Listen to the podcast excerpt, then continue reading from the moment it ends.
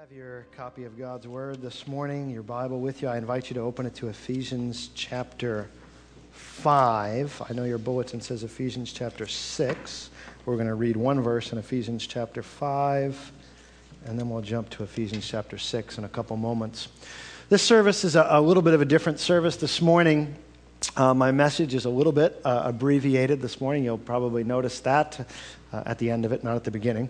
You'll notice that. Um, at least that's the plan that you'll notice that. Maybe the God does something different, but message is a little bit abbreviated this morning in here because we're going to continue. If you got my email this week, we're going to continue our worship service by taking a tour after the service of the Family Life Center that's under construction. Uh, we were able to do that after the first service, and uh, oh, I think a lot of people were amazed at what it looks like behind the wall. I know you've been able to see it going up a lot uh, recently, uh, but you haven't really been able to get a peek inside. And so this morning, we want to give you a peek inside there. And so after the service, service concludes in here. We'll ask you to uh, pick up your kids if you have children, and then uh, just head over to the Family Life Center, take a walk through there, uh, check out what's going on construction wise. There's a bunch of markers there, and uh, there's a wall we asked the construction crew to leave open uh, for you to write down some prayers of dedication or some scriptures on the walls and things like that. And uh, as we dedicate that structure to the Lord, if you if you've been here a while, you know the journey that we've been through to see that facility come about. And uh, really, it's just another opportunity to praise the Lord, to thank Him for what He is doing and what He's going to do uh, for us. And uh, so please go through there, uh, get a look at what's been happening, and pray a prayer for what God wants to do through us in that. Uh, this um, idea, you know, of children, Pastor Brian mentioned it.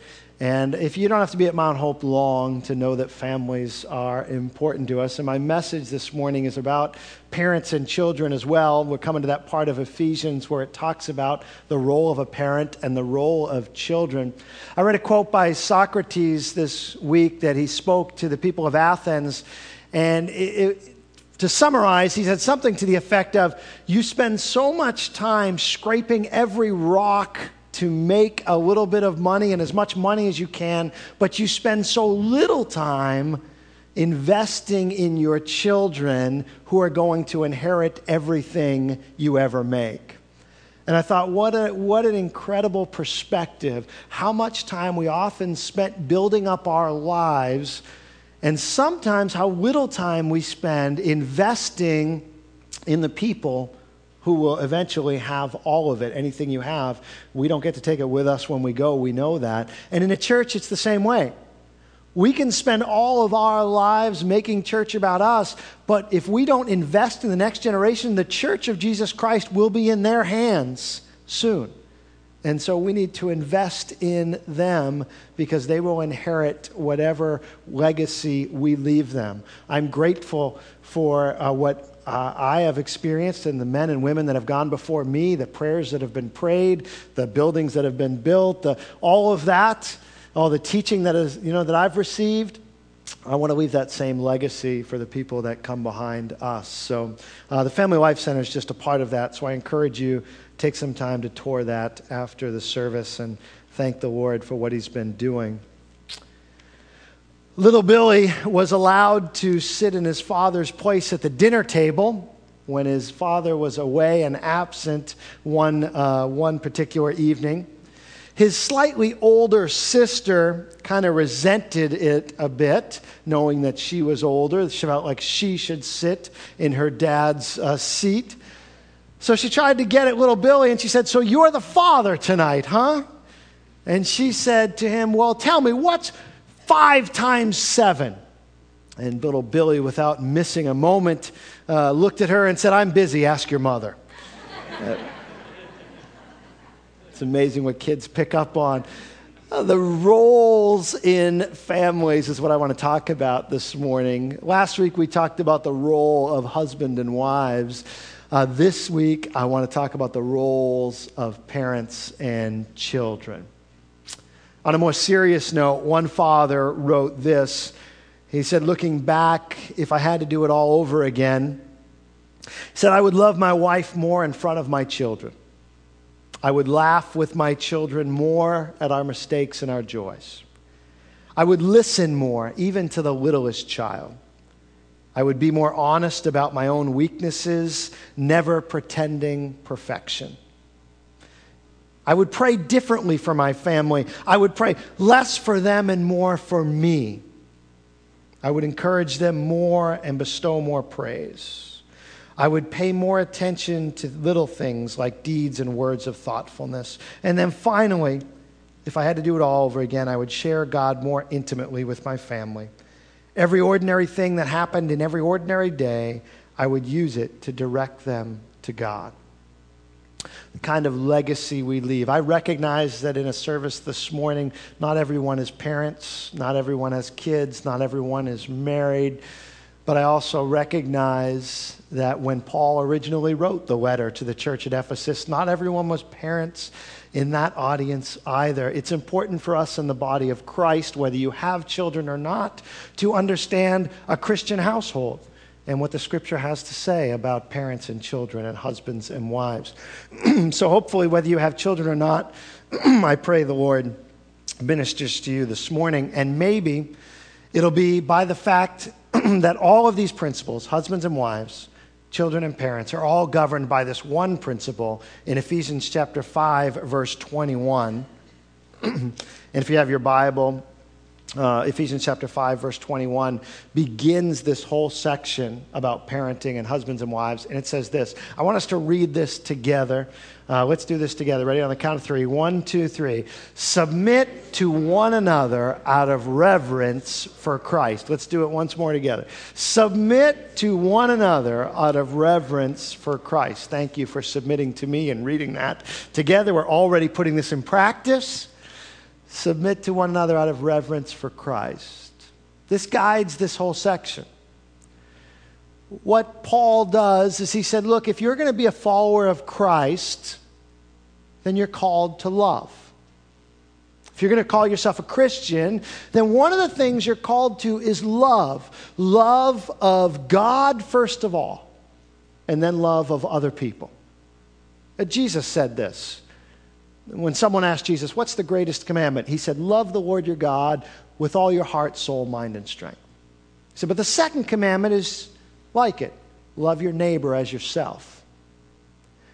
What I'd like to uh, present to you this morning is that you cannot love without submission. That I cannot love, that we cannot love without some aspect of submission of our will. You have to submit. You have to give something up of yourself. Submit it to someone else or submit it to God if you're going to love. If I say that I love God and I never submit my will to Him, you would be right to question whether I really love God. If I said, Oh, yeah, I love the Lord, and then I go from here and I live a life that doesn't reflect anything of the Lord's teaching or instruction, I think you'd be absolutely right to ask me, Do you really love God? Because love always involves some aspect of submission. If I say that I love my wife, but I'm always doing what I want. I'm always buying what I want. I'm always focused on myself. I'd never submit my will, my finances, my energy, my time to anything that she wants. I think you would be totally right to ask me, Do you really love your wife? Because love is not about words, love always involves submission. You and I can say that we love our neighbors. But if I'm always on the go and I never take time to get to know my neighbor. I never offer help when they need it. I never will submit my time and my schedule to their needs. Do I really love them? I think this love and submission thing always goes together. I cannot truly love someone if I will not at some point submit my will, my time, my energy, to them, if I won't sacrifice it for them. So Paul says, okay, you are called to love one another, but he just puts it kind of a different way. You are called to submit to one another out of reverence for Christ. That's what love is it's submission to one another. And what he anticipates, I believe, is okay, there are some places in life where it doesn't seem like mutual submission works. And that exists in places where there are clear authority structures set up. Uh, to give you an example, you might work in a factory. And it's clear that the factory worker on the assembly line has to submit to, say, the CEO of the company or the chairman of the board. But what Paul is saying is if you're both Christians, then somehow the chairman of the board and the CEO also has to live in mutual submission to the assembly line worker in the factory. In the Christian life and in the Christian household, there is mutual submission. It's not it's not lopsided one another. There is mutual submission. So he takes on three of the places in life in his society that people would probably raise the biggest arguments of submission, mutual submission. One we talked about last week husbands and wives. In the first century, where Paul lives, many times wives were considered really property of their husbands. They weren't treated with respect in any way. And so, submit, a wife submitting to her husband well, that would have been normal in that society. But a husband submitting his will and loving his wife the way Christ has loved the church, that was radical.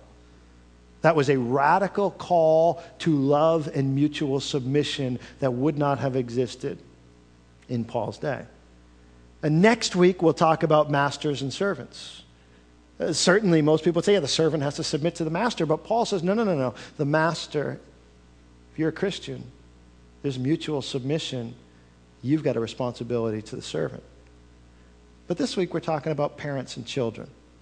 And this might be another place where some people would say, wait, wait a second. Parent, children have to obey parents. That's the rule. It's in the top 10. It made the top 10. It's a big one. Children need to obey parents. It actually says children honor your parents in that one. But children need to obey and submit to parents. We all know that. Paul, in this passage, I believe, is saying, yes, true, but parents have a responsibility to their children as well. And in Paul's day, even more than our day, let me just give you an idea of how radical a statement he was making to even say that parents have some responsibility, obligation to mutually submit to their children. Here is a letter from first century BC, a little bit before Paul's time. First century, uh, first, I'm sorry, not first century, 1 BC, the year 1 BC, a little bit before Paul's time. It's a letter from a man named Hilarion to his wife Elis. And this is, this is what it says Hilarion to Elis, his wife, heartiest greetings. Know that we are still, even now, in Alexandria. Uh, do not worry if when others return I remain in Alexandria I beg and beseech you to take care of the little child, and as soon as we receive wages, I will send them to you. If, good luck to you, you have another child, if it is a boy, let it live. If it is a girl, expose it. And exposure, if you're not familiar with that term in the first century, was basically if you didn't want the baby, you just put it outside to die. And this is the society, Paul, not everyone lived that way, but this was pretty well understood in Roman society in the first century that the husband, the father, had so much control over the household that even had control of life and death of the children. So what they could, what they would do, we in, in our day and age, in our society, in Massachusetts, we have something called the safe haven law, where if someone doesn't want uh, or there's an unwanted child, uh, there's hospitals and places where you can drop a child off so that the child may live and be cared for, uh, rather than doing something harmful or drastic to the child. We've got a safe haven law. What they would do in, in Roman times, what they would do in the first century, they could drop the child off at the forum in the daytime. And what would happen at night is usually someone would come and pick up the child. And the boys, they would turn into slaves, and the girls, they would turn into prostitutes. And this is the society that Paul is writing into. I say that to say that when he, when, when the Bible talks about parents having responsibilities to children, it's a radical call to mutual submission that didn't really exist in that world we all would say children need to obey parents. Every society that has ever lived on earth agreed that children are supposed to obey parents. There's been arguments about the age that a child becomes an adult, but for little children, every society that's ever existed on earth believes that children obey parents. But Paul then writes, Yes, but you parents also have responsibilities to your children. Let's look at it. Ephesians chapter 6, verses 1 through 4. Paul writes this Children, obey your parents in the Lord, for this is right. Honor your father and mother, which is the first commandment with a promise that it may go well with you and that you may enjoy long life on the earth. That would have been understandable and expected. But then listen to these next, this next verse. Fathers, do not exasperate your children. Instead, bring them up in the training and instruction of the Lord. Fathers, do not exasperate your children. Or in your translation, it may say, do not provoke your children to anger. And to us, that may sound like, that's no big deal. I think I can keep that. To them, it was a restriction of their freedom and rights that was almost unheard of. Fathers were law, and they could do whatever they wanted with their kids. And Paul says, no, when you're a Christian and you live in mutual submission, Fathers, do not provoke your children to anger. And we'll talk a little bit about what that means uh, in, in, a moment. What I want to do this morning is, if we, as we look at just this verse, verse 1, uh, ver, I'm sorry, verse 4, there's two things I think that are in here. One is there's something fathers and parents sometimes need to repent of. I don't know about you, but there have been times where I have provoked my children to anger. I'm not happy to admit it. I don't. I think that's. A, but I, I got to be honest. There are times we know how to push the buttons, don't we? You know how to push someone's buttons. You know when you have not well thought out and prayerfully considered something before you say it to your kids, and you have at times provoked them to anger. So, I want to talk a, just for a few minutes about what it means to provoke your children to anger and some things we parents may need to repent of. And then I want to talk about two things that we need to commit to as parents as well. I think the temptation is parents in Paul's day and in our day say, Look, I'm the dad. And it, because I said so. You know, you, you don't like it, forget it. You know, this is my house, my roof, this is my rules. And the temptation, what that what's communicated is, hey, you're resp- if you get angry, if you get upset, you're responsible. I'm not responsible for your actions. Look, this is the way it is, and that's it. Where Paul says, no, you have some responsibility to not provoke your children to anger. You have some responsibility over their emotion. You have some responsibility when you intentionally push their buttons and provoke them to anger.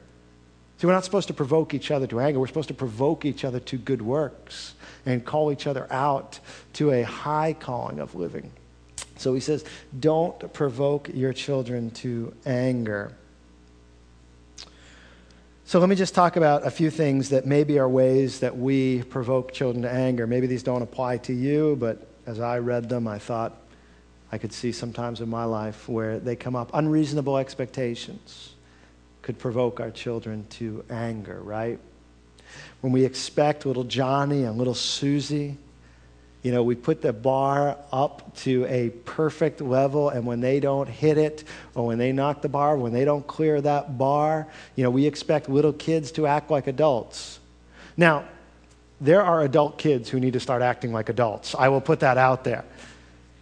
But when we at times have children that uh, that the fact that they don't know something or aren't able to do something and, and they get, uh, you know, they're, they're not allowed to grow, they're not allowed to learn, they're, not, they're expected to act like adults. We put unreasonable at times expectations on them that we could be provoking them at times to anger. At least I know that's sometimes the case with me. A second one, constantly fi- fault finding. Constant fault finding. And as I'm saying this, like I said, not everyone's parents, but uh, one thing I'm fairly confident is we're all children um, of somebody. You all had parents at some point, someplace, at some point in your life, uh, biological, adoptive, some kind of guardian, some kind of influence, somebody, even if it was grandparents or aunts and uncles. We all had people in our lives that influenced us. We, as we go through this list, maybe you're going through it and saying, Yep, that was done to me. The challenge is to look at it and say, okay, we have to be careful not to pass this on to the next generation. Constant fault finding. Four A's and a B, what happened? Oh, it's so tempting to do that, isn't it? We overlook those four A's and we just say, What happened in math class? What happened in English class? We set, we constant fault finding.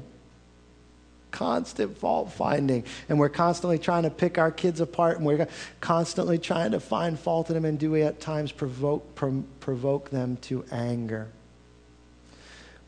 It's hard enough for us as adults to live in a world where we feel like we're always trying to please people, isn't it?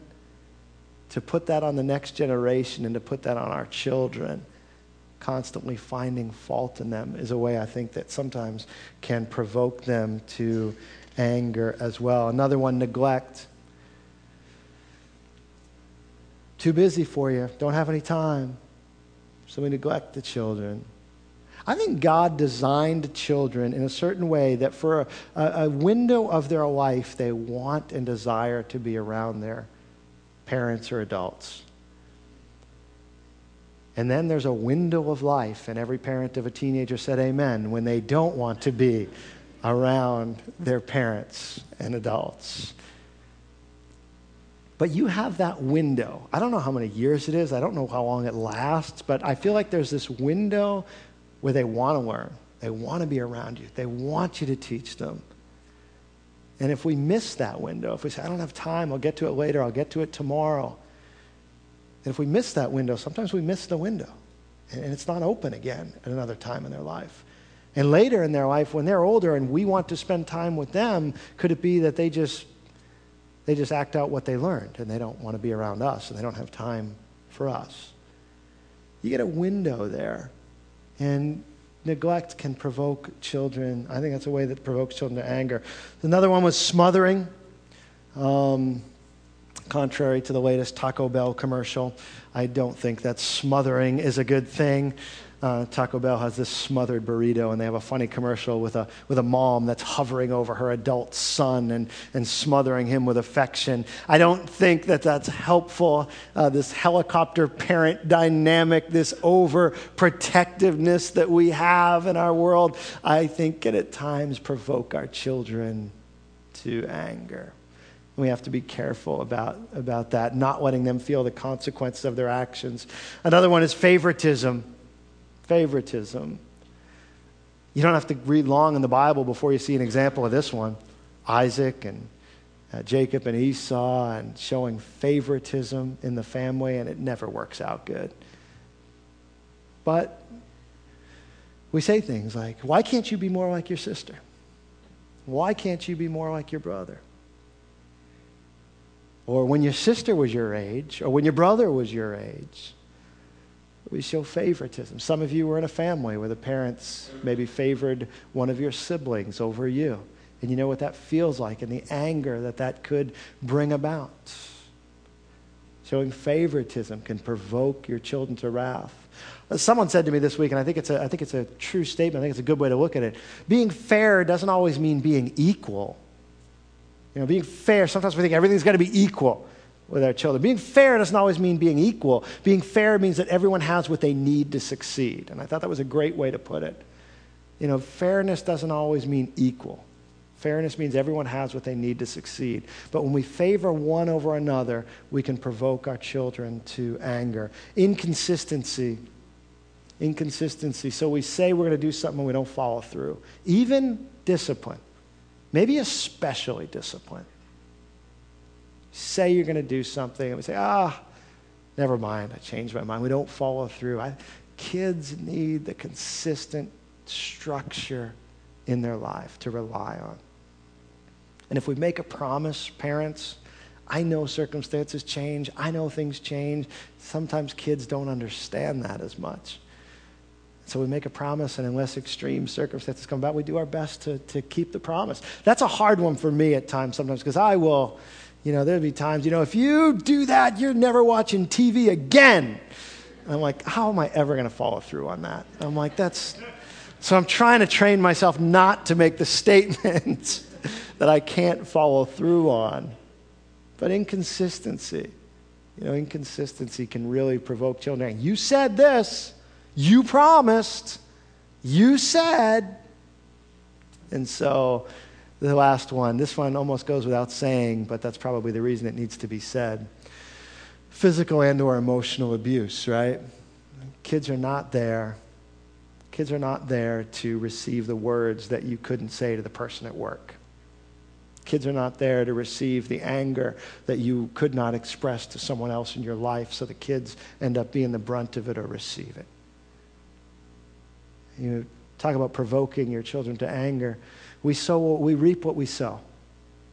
And if we sow anger and bitterness into our children, we shouldn't be surprised if we reap anger and bitterness from our children at some point. Physical and emotional abuse are ways that we provoke children to anger. And so Paul says, don't do that.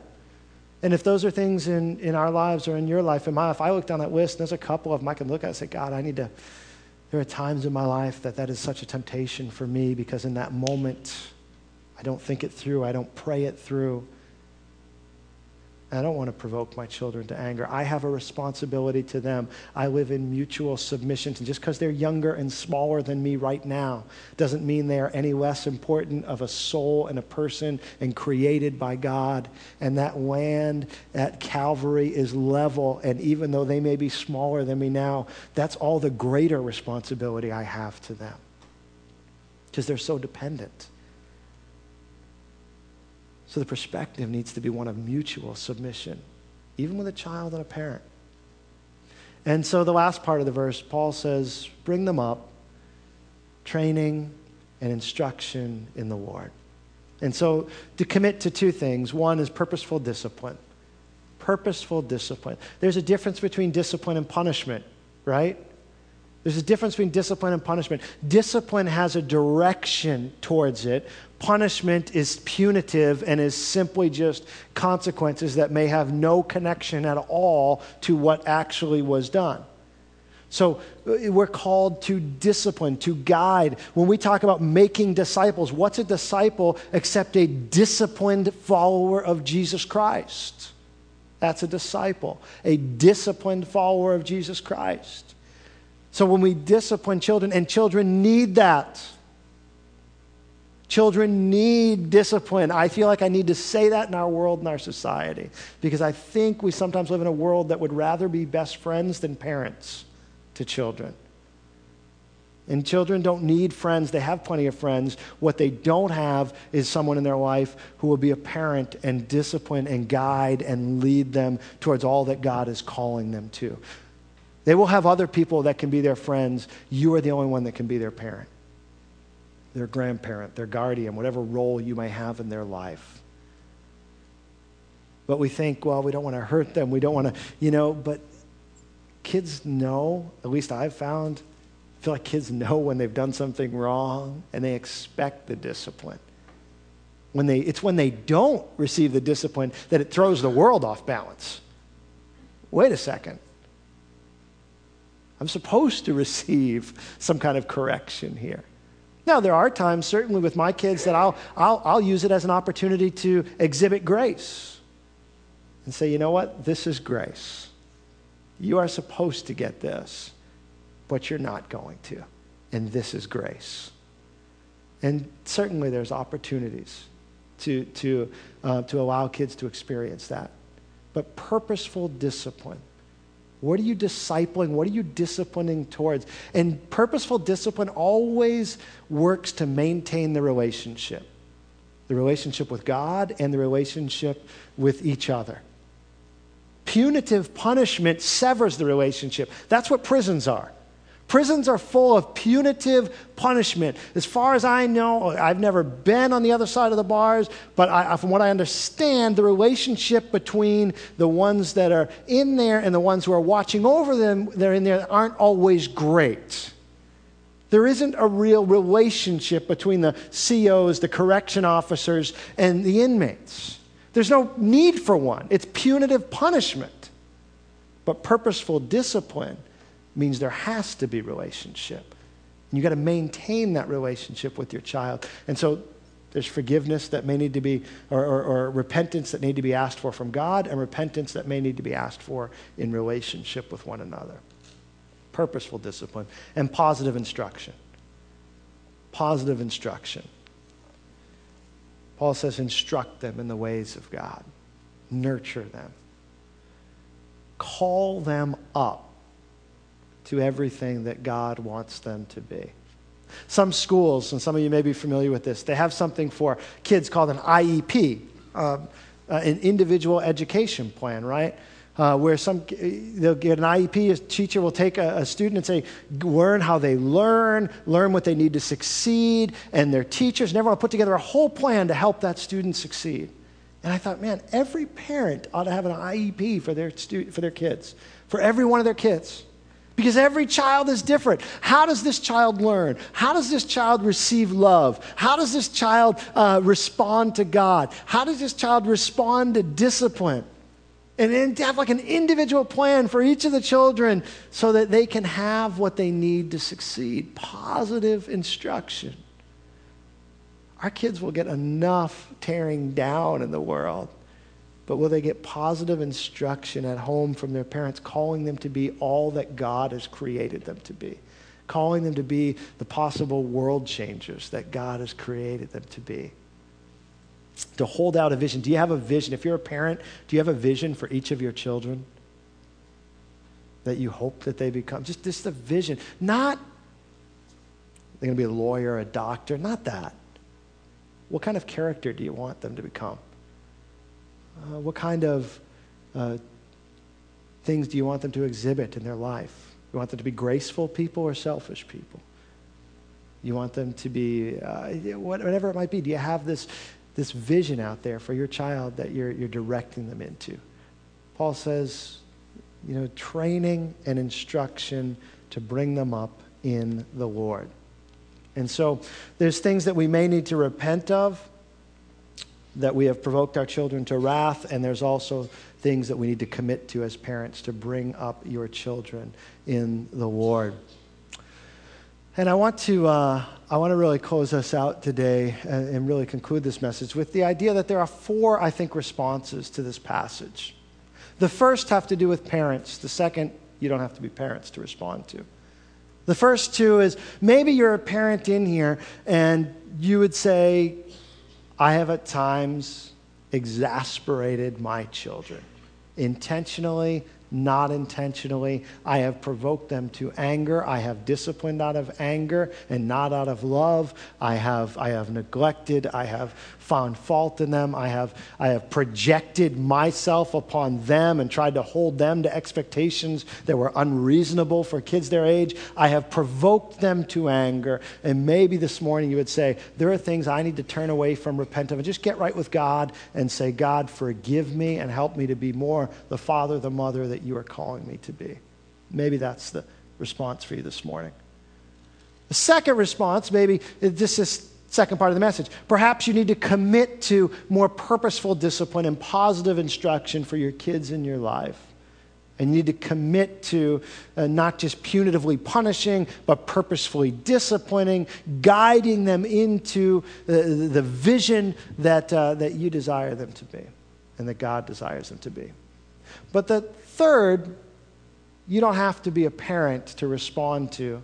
As I said, we're all in here and we've all experienced some influence in our life, whether it was a parent, a grandparent, an aunt, an uncle, whoever was your guardian as a child. Maybe you were the one on the other end of it.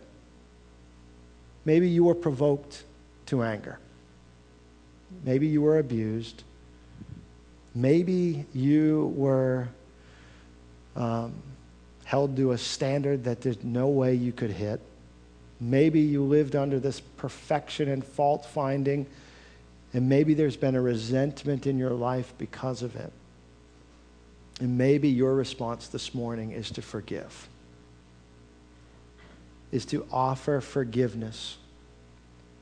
Whether your parents are, are alive or, or, or not alive, maybe there's something you still hold in your heart against them. And perhaps you need to this morning as God has forgiven you, offer forgiveness and just ask and, and, and just say, I forgive you. I forgive my mom, my dad. Because the truth is, even though Paul calls us to this, we are fallen, sinful people who often miss the mark. And as much as we as children, at first we grow up and we think our parents are so perfect and they don't do anything wrong, it doesn't take long to realize that our parents were sinners too. And they fell and they missed the mark at times. And maybe they missed the mark when they were parenting you when they were guiding you. And perhaps this morning, maybe it's an opportunity to just say, offer forgiveness and not hold that bitterness in your heart anymore. The fourth response is maybe you had a wonderful set of parents or a wonderful mom or a wonderful dad who just poured into you and blessed you. And this morning, the fourth response is just thankfulness. Maybe you just would say, Thank you, God, for who you put in my life. Thank you. Thank you for my mom or my dad or my grandparent or that one that invested in me, that one that took you to church for the first time, maybe that one that prayed for you, maybe that one that just blessed you, whatever. Maybe your response is just thankfulness. Thankfulness. But I think this morning all of us can come to one of these responses, at least one.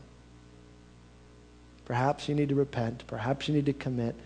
Maybe you need to forgive. Or maybe you just need to be overwhelmed with God's blessing and thank Him for what has been put in your life.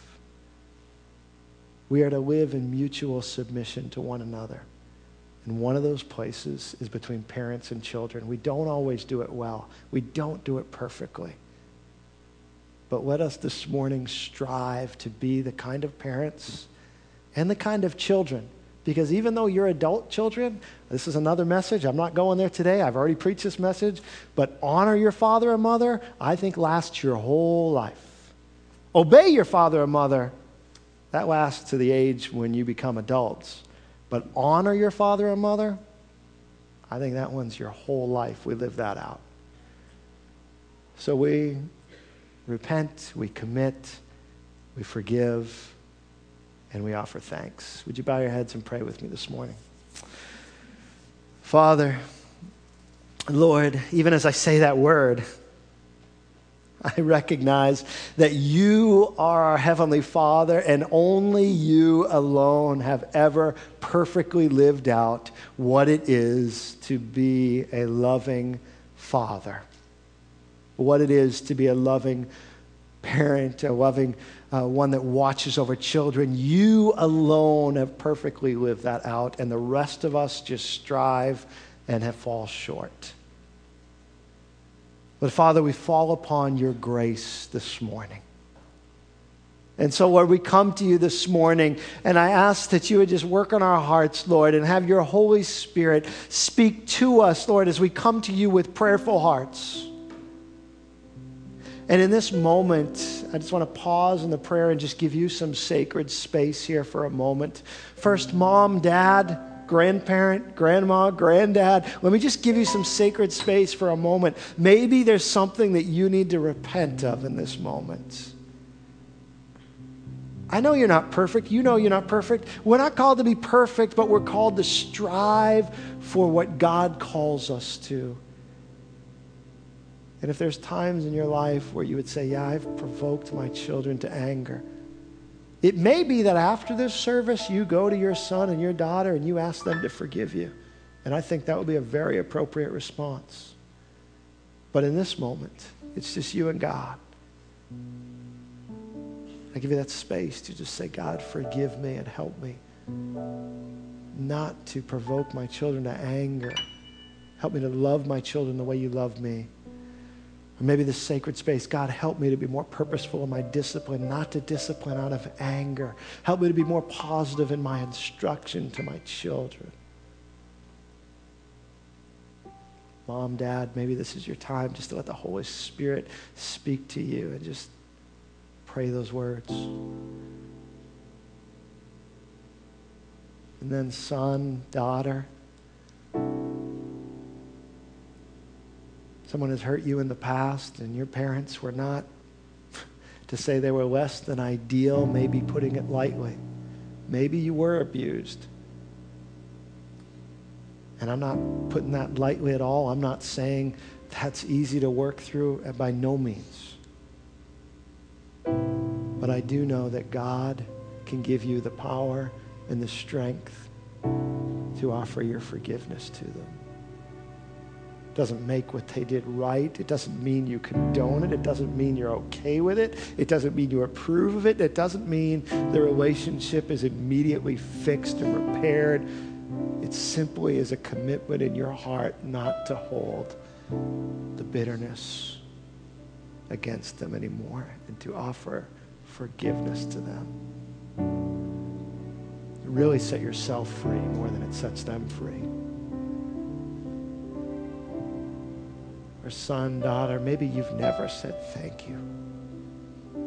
Thank you, mom, dad. Thank you for the way you've invested in me. Thank you for striving to be the parents that I know you wanted to be. And thank you, God, for putting them in my life. So we just give you just a moment of sacred space to have that time with God.